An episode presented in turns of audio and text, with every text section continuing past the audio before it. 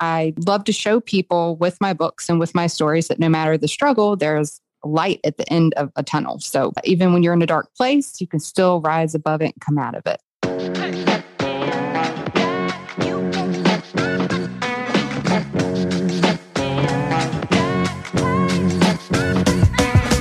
Welcome to this week's episode of the Live Lead Last podcast. We are your hosts, James and Lisa Duvall. We hope you find value in each and every episode. If you find this content helpful, we'd appreciate you sharing it with your friends and family.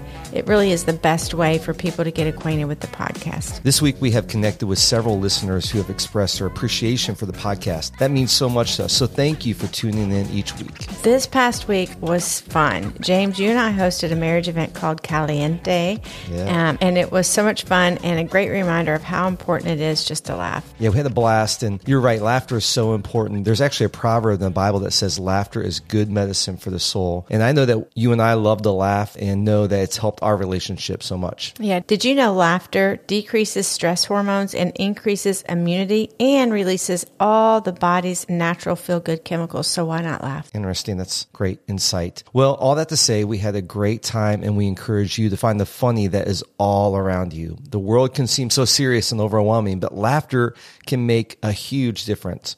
All that said, let's jump into today's guest conversation. We had the opportunity to sit down with April Woodard. April is the author of the, you tell us, James, what's it? The Eon Chronicles. I'm actually doing that because I always mess it up. A sci fi fantasy romance series. She is also an advocate for the autism community, sharing how she works with her own autistic traits to use writing as a therapeutic outlet. So cool. Her main focus is helping people discover their purpose with the hero's journey method by teaching teaching them how to be the main character of their real life story. Yeah, we had a great time talking about her writing process, the inspiration behind the Eon Chronicles, her own journey of beyond the spectrum, and her passion for helping aspiring writers get their books finished. Let's jump in and we'll be back to close the episode out together. So, April, thanks for being on the podcast. It's great to connect and spend some time together with you today. You and I first became acquainted on Clubhouse, and I heard a little bit of your story and what you're doing, and knew that Lisa and I needed to have you on the podcast. So, thanks again for being here today. No, thank you so much for having me. Okay, so to get us started, we want a reader digest version of your background and the journey to where you are today as a writer and coach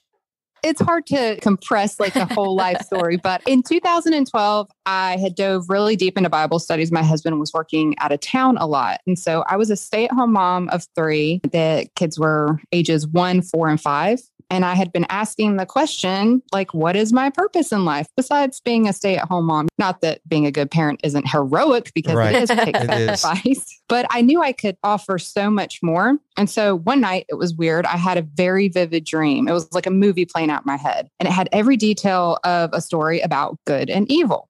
And so the next morning, I wrote it down, I put it away, and then I got back into it in 2014. And so for three years, I worked on a book. And then I took the leap and I was like, I'm just going to publish it. So in 2008, I published my first book, and the other three that are out now went to follow each year. And when people started telling me how much they liked it, I was like, wow, okay.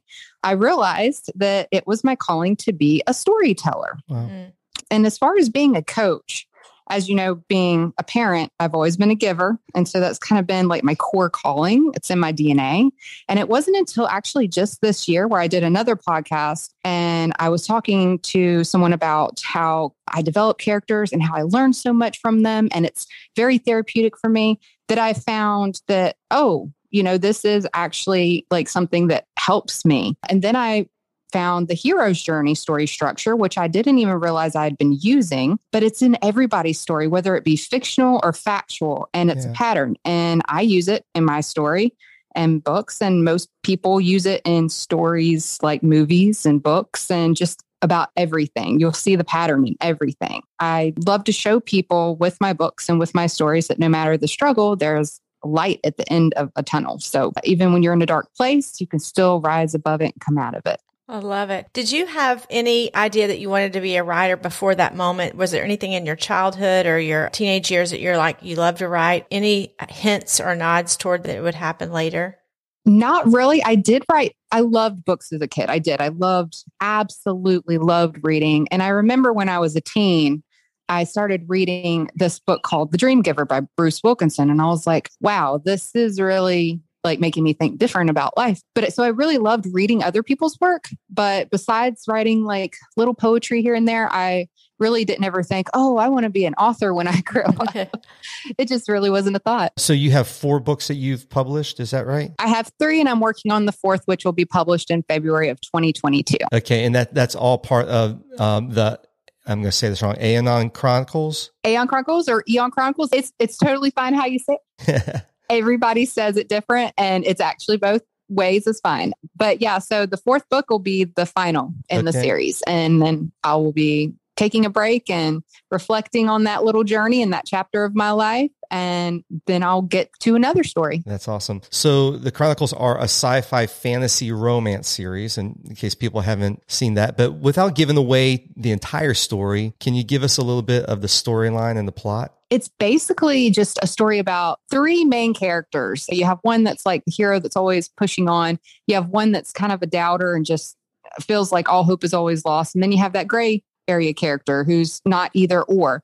And it's really a story about redemption and how everybody in like like ha- has that that they're in a gray area or they're in that positive area or in that doubt area. And I really wanted to make a story around those kind of characters because they were very realistic to me. And so it really is just a story about actually one character in particular and and a redemption story. And we talked a little bit before we started recording this conversation that you know we all come from a faith background and just reading some of the descriptions of the book it definitely has a faith undertone to it, correct? Yep, it does. Yeah, that's really cool. So I know a lot of people think sci-fi, fantasy, romance, but it really is redemptive and grace and faith background to it. So our listeners should really check that out for sure. So writing is a therapeutic outlet for you, correct? It is. Okay. Can you talk about your journey with autism and how writing plays into that? So in 2015, my boys were diagnosed with Asperger's, as was I in my very late adulthood. I knew all along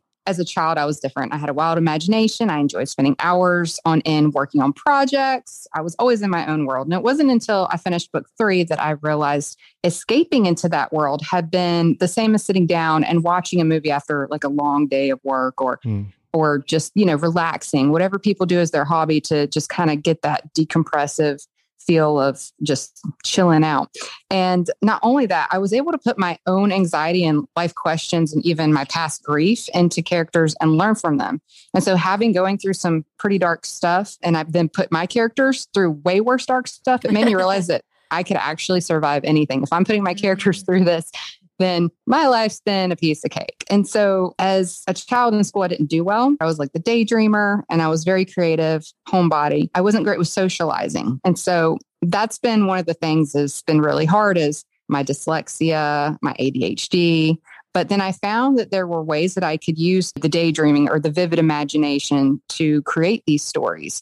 And I just kind of found my calling, I guess you could say. Very cool. I love how you leverage maybe what we would say are shadow sides of your just your personality or your makeup to leverage that to find well joy in writing and then therapy for yourself, but then something everyone else can enjoy. That's I love right. it. So what are some challenges as an adult with autistic traits that you deal with daily that people without those challenges would not know maybe about you? Uh, so I've come a long way since being, because my boys are still working on theirs, but being a parent having autism and then them having autism, it's it's been so much easier. I think it's been a challenge, but it's been easier because I feel like I've I've walked in their shoes, you know. But I feel like the challenges that I deal with today are more of still dealing with the anxiety, still dealing with like I'm overly sensitive. So if someone says something to me and I feel like I did something wrong, it'll make me feel bad for weeks when most people are just like, "Oh, okay, whatever." Mm. But for me it's like, "What what can I do to fix this? How can we be okay again? Are you still mad at me when everything's probably fine?"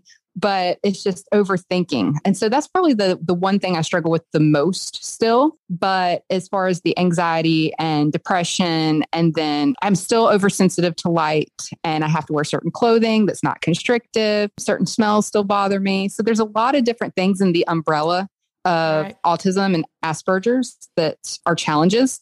But a lot of people can really work on those things or even find ways around to like avoid like I don't go in the candle shop at the mall because I just don't want to. like I'm good. It's really interesting because I think as people are listening to this podcast, when we hear the word autism or Asperger's, we have this stereotype or this thought of what that looks like or that every person is the same way. And obviously you present totally different than somebody who has severe autism or things. I think when, when I heard you talk about this before, that there's scales or levels of that people deal with this on different ways. So can you give a little bit of just education to our listeners about the scales or the spectrum of autism? Absolutely. So there are lots of different ways that people talk about it. And I have a lot of parent friends who have what has been called low functioning children. So they might not be able to talk or they're very behind in, as far as like milestones. And then you have some that are more in the middle where maybe they need more assistance, but they seem, uh, they're, they seem okay. Like they can do certain things, but you can kind of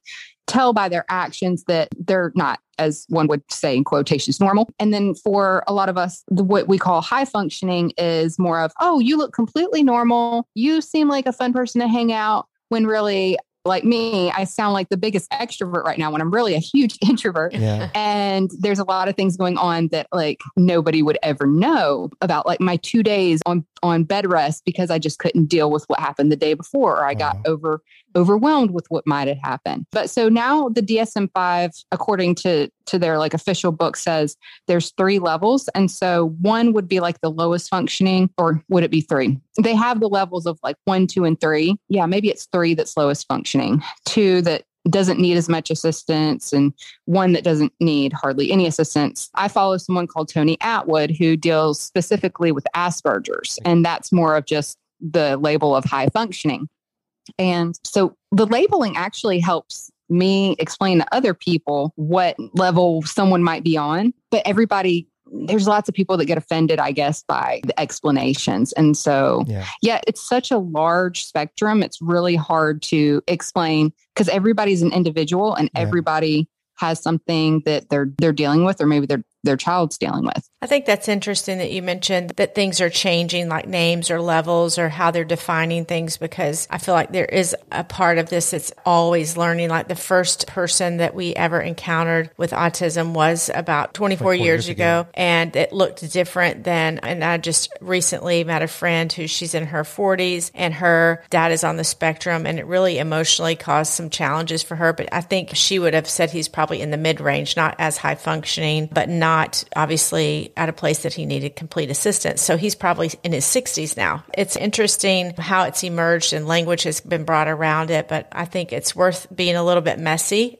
to learn and to become aware so that we can do better in helping assist and come alongside and champion people who are really internally struggling, whether we know it or not. Like you're saying, to cope and go, gosh, it took you two days to recover and yeah. just the empathy around that. So you're an advocate now for the autism community. Can you talk about what that looks like? I advocate for my boys, of course, to be accepted. My middle child is considered high functioning, but he is more along the like middle range of where he needs more assistance. I homeschool him. If he was go back to school, they would put him in the special needs class basically. Okay. So I advocate for just having more resources and having more like the schools are really it's not the teachers' faults at all. It's that there's just not enough resources or enough people being able to help. Like I think there should be schools that you don't have to pay a whole lot of money right. just to have your child that might be gifted, maybe not, but you won't know until they're like in a certain environment that will work for them.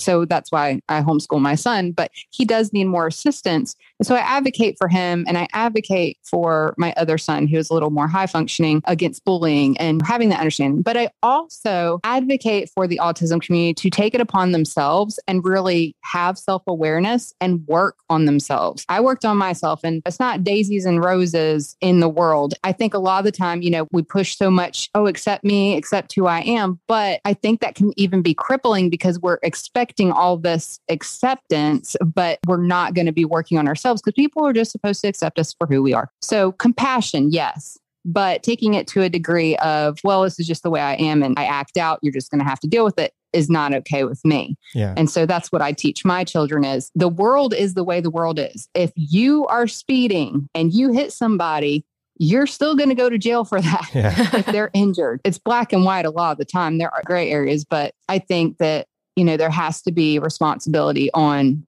someone that is high functioning, especially. Now, for anyone that's on the lower scale, totally understandable. I think they do need all the love and acceptance in the world because they really cannot help yeah. a lot mm-hmm. of things. But for those that, if they are able to function yeah, it's going to be harder, but just really working on yourself and learning how to deal with things that aren't easy, like anxiety, just taking it upon yourselves to really improve yourself. So that's how I advocate. You know, it's interesting uh, working at a church. We started realizing that one of the things that families, specifically with kids who were more low functioning, couldn't do was go to church because there was no place for their kids. We started what we call our buddy ministry, people trained to help with their needs and so forth. And so it's just been really cool to watch how when a community can advocate and care for families that specifically that maybe aren't as high functioning that there's just things that they're not able to do, but it just opens your eyes to just how different the world is for families who are facing these challenges. And so it's great that you're advocating for both sides of how society can provide the resources, but also how those that are able to can advance themselves as well. Okay, so you do consulting and coaching, helping people write books. If someone hires you as a coach or consultant, what does that experience look like and what can they expect? Actually, James, get your pen. We're going to take some notes.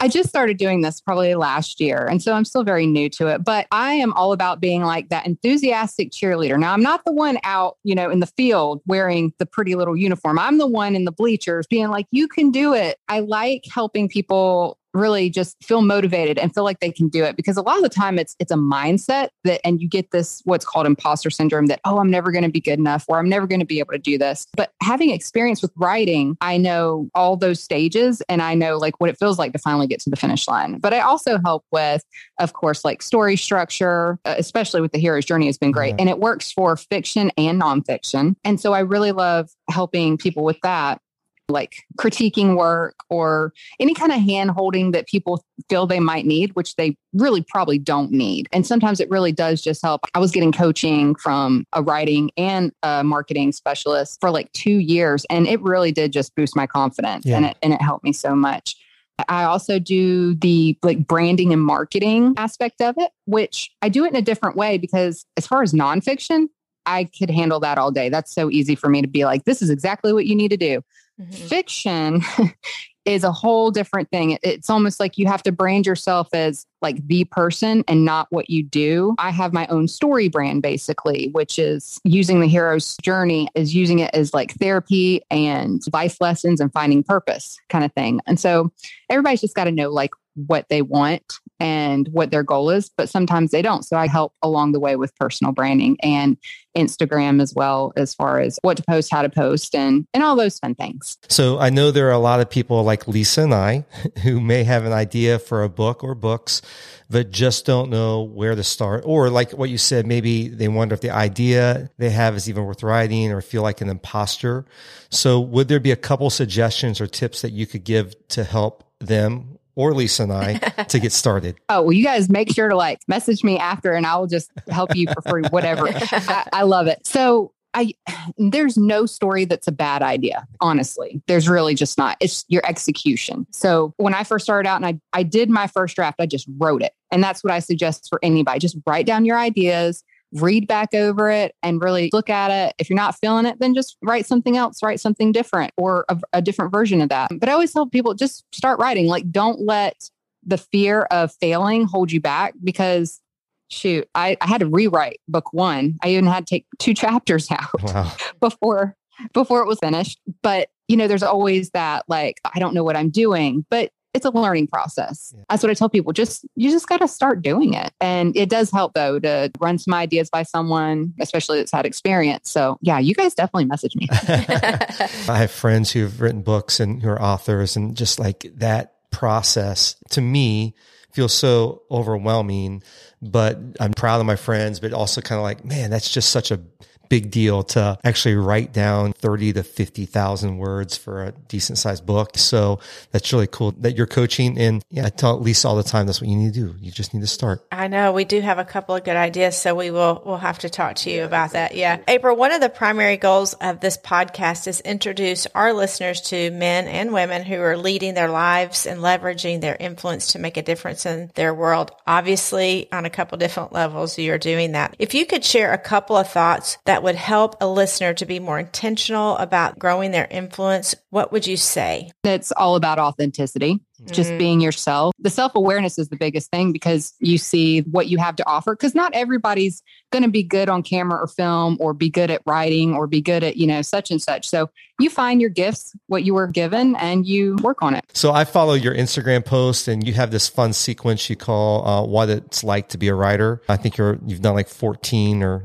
15 episodes of Yeah, it. this is me redoing. I'm trying to redo my Instagram. So Okay. anybody that goes to my Instagram right now, just ignore it. I think they're funny because you take these clips from movies and TV shows that illustrate the writing journey and struggle with this. I actually want to encourage listeners to follow and check out your Instagram account. You said you're working right now on the the fourth book in your series, right? Absolutely. Yeah. It'll it'll be done by the end of the year. Okay, cool. And then you're going to take a break. Do you think you'll write more fiction or do you think you'll step into a different genre? I think it depends because I really would love to do like a coaching book or a marketing book for for writers or or whatnot. I, I've had a lot of people be like, "April, you tell me all this stuff, but you never like do anything with it, like in real life. Like write the book."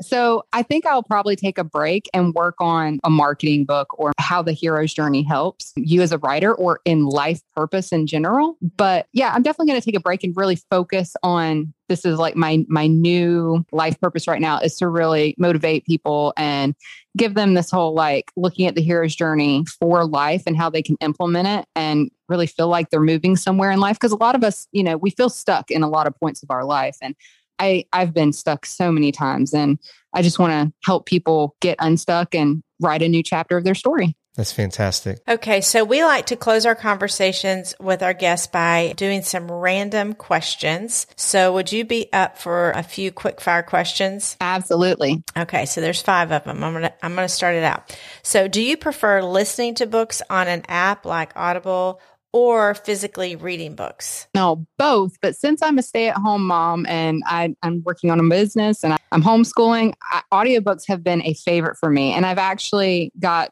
one audiobook of mine out and I'm getting the second one worked on. And so I just, the, the listening experience can be absolutely wonderful when you have a great voiceover actor or actress. That's true. It's, it's it really depends on who the, the voice is. It does. It really does.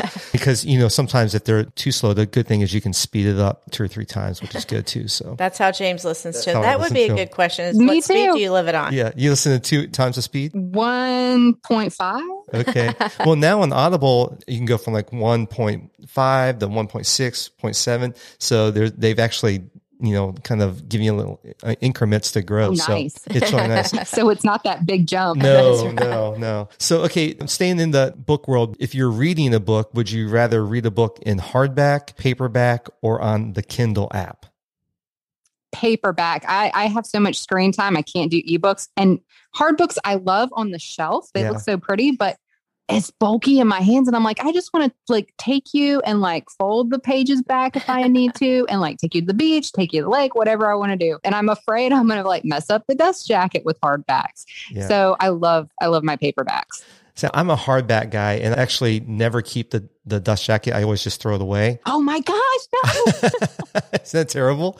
Uh, you know, oh, yeah, but they look better on my bookshelf when I finish reading them and it's just the hard cover. the so hardback. Yeah. yeah. I mean, they look really like the fancy library. Yeah, it with feels the like a library. Like Yeah, I do love that look. yeah. Okay, here's another one. What is your favorite sci-fi series of all time? I really am excited Oh, to my hear this. goodness. Yeah. This, the, oh, that's hard. Well, I Okay. figured since you write sci-fi, you have to be a connoisseur of Oh, sci-fi. Oh, absolutely. The Giver uh, is probably going to be my all-time favorite as far as. But I read it in middle school with my Okay. class, and it opened up a whole entire world of just thought process for me as far as life, as far as like I've never read a book like this. And so I, have to say that. And then what dreams may come, because that partially inspired my book series. Mm. Okay. Okay. What do the words writer's block mean to you? Absolutely nothing, honestly. No. so, that was funny. a lot of people are like, oh my gosh, I have writer's block. And I'm like, do you though? Do you really? Like, or is there something going on in your life that's stressing you out? Are you distracted because the kids are running around the house playing tag? Are you just stuck in your story where you don't know where it's going to move forward? So there's a lot of reasons for writer's block but I always can catch it. Like I don't just like, oh my gosh, I'm staring at a page. Every time I sit down, I do it with intention. So if I feel like I'm not feeling something like a scene or I feel like eh, stuff's not moving forward, I take breaks like often. I don't go into the whole like write every day if you want to be a true writer. I I don't subscribe to that at all because I think people do need those breaks and they do need to let their brains like, you know, plot in their head. And that's totally okay. Moving scenarios around your head is a lot less work than writing it all down and then deleting it later, which is what I honestly have done before. And it, it does, it wastes a lot of time and effort. And so that's what writer's block is to me. Usually there's an underlining reason. The, okay. the same thing for me is like, it's like anxiety. It's like, oh my gosh, like why is my my heart going so fast? There must be something going on. Did I have too much coffee today? Or is it something else? Right, awesome. right. I actually apply that to anytime I'm doing any kind of teaching when I, I write it all down and then I'll go, I'm going to walk or sleep on it and just think about it. I'll move things around in my head. So that actually just made a connection. Oh, I love that. For, yeah, made yeah. a connection for me because then I'll, as I'm just thinking about it when I'm walking, I'll be like, that doesn't really make sense there. Cause then the person doesn't know where I'm going. And then that, so yeah. there's such great value in that. Okay. So what part of the book do you have the hardest time writing? The beginning, the end or middle? Oh, always the middle because you're like, okay, I know where I started, I know where I'm going, but what's the meat of it that like I have to get from point A to point C? And usually you have to make a lot of things happen in that middle to really move it forward. So with book three, I think that was the biggest struggle for me because I was like, I have a lot of things I have to like pull together here. And I, had so many characters involved, and I was like, how am I going to pull this off? But I executed it well enough that it has become my favorite book and everybody's favorite book in the series because the the challenge really was can you do this? And it ended up working out. And so, but yeah, that was the book where I was like struggling with the middle pretty hard here. Have you ever got to the end of a book and had to go back and rewrite the beginning part? Oh, absolutely. I rewrite stuff constantly. I, I'm not one of those writers that that you know writes a couple drafts and then leaves it the way it is and just edits it if I read back through and I have the proof in my hand and I'm like reading the actual proof in, in hard form and I say, this chapter does not work, I will delete it. Or if I'm like, oh my gosh, I really need a, the scene here. Okay, why wasn't I seeing this before?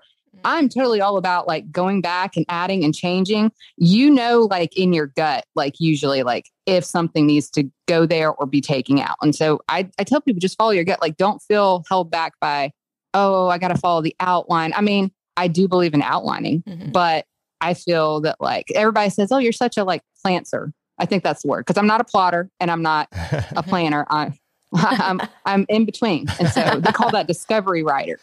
okay, that's awesome. Well, I know one of my rules for reading is I, I, read a lot of books, and typically I read all nonfiction. But when we go on vacation or are away for a time, that the only thing I'll read is fiction. So you're going to be the next fiction books I, I know. Read. I was just saying we're going to be going away in May, and we should get. We I know we're going to read. We're going to read your fiction series. I may if if it's on Audible though, I may I may go that direction direction. So yeah, yeah. The first book, I'll warn you guys. The first book is very YA, and so it even seems very like childlike and innocent because that's how I, I wanted it to be for that realm. The book two and book three have a lot more adult things going on in it because it's like more real life. So it's not centered around romance. I definitely don't do any erotica, but there are adult situations that normal people talk about. So yeah. it's just, it's definitely like when I tell someone that's a fellow Christian, I'm like, it's not clean. Like there's cussing in there. They're real people in my eyes. So I just made them the way I saw them as real, actual people. But well, cool. I'm excited. Yeah.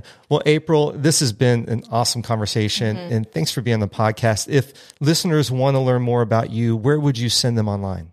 I would tell them to definitely go to my Instagram. I will have a lot of content coming. I'm just working on it, batching it out. Yeah. Uh, but it'll be a whole lot of value for them coming up. Also, my website at www.authoraprilmwoodard.com. And then I'm on Twitter. I'm not on Facebook very much. I am on LinkedIn. So I'm just about everywhere. Okay. But Instagram's the best place. Awesome. Perfect. That's awesome. So, James, you'll add all that to the show notes, I will. right? Okay, good. Why are you laughing at me? Huh? Why are you laughing at Well, me? Well, because I'm the one who added to the show notes. Yeah, because I actually, April, I have technical issues. So everyone knows who's listening. Yeah, that I have challenges. Every So- week, it's so lucky that we actually get through the interview. so, without the James, computer's blowing up. You will add that information. I will add it to the show notes.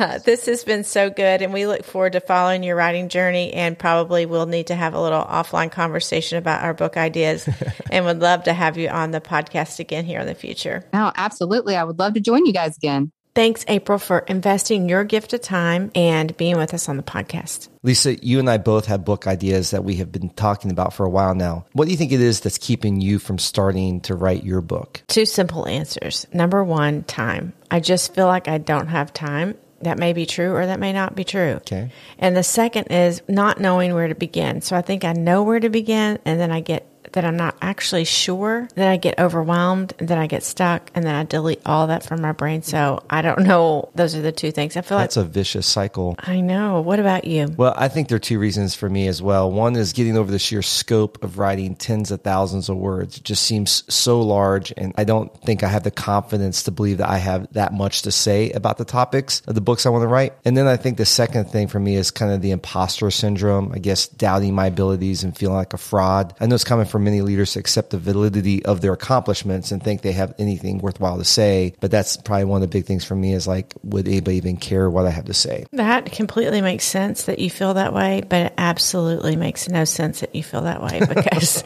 because you've taken so much content, you've lived so much life, and we know plenty of people who've written books, who've been married less years than we have, and have written really great content on marriage, and we don't discount their investment in our lives because they're younger. And James, we have a lot more years on us. Right. So I just go back to writing tens of thousands of words. I just don't know that if I had that many words. Okay. I have them for you if you That's need. true. You do. You're welcome. Well, we probably ought to take April up on the offer to get some coaching and get our books written someday. So we'll look into that. But for now, we better wrap up this episode. You can find the show notes to this and every show at liveleadlast.com. You can also join the weekly newsletter and receive each episode and show notes delivered directly to your inbox. Just text the word live, L-I-V-E, to the number 22454. Next week, we have the founder and CEO of the life giving company, Tyler Reagan, on the podcast. Tyler is the former president of Catalyst. He's also the author of two books. James, you will be talking to him about his newest book, Leading Things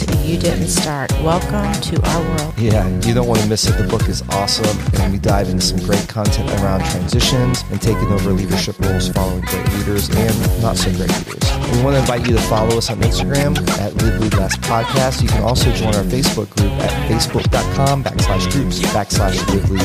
Thanks again for joining us for this episode. We wish you a blessed and safe week. Lead your life and leverage your influence today in the way that leaves the legacy you want for tomorrow. Until next week, bye bye.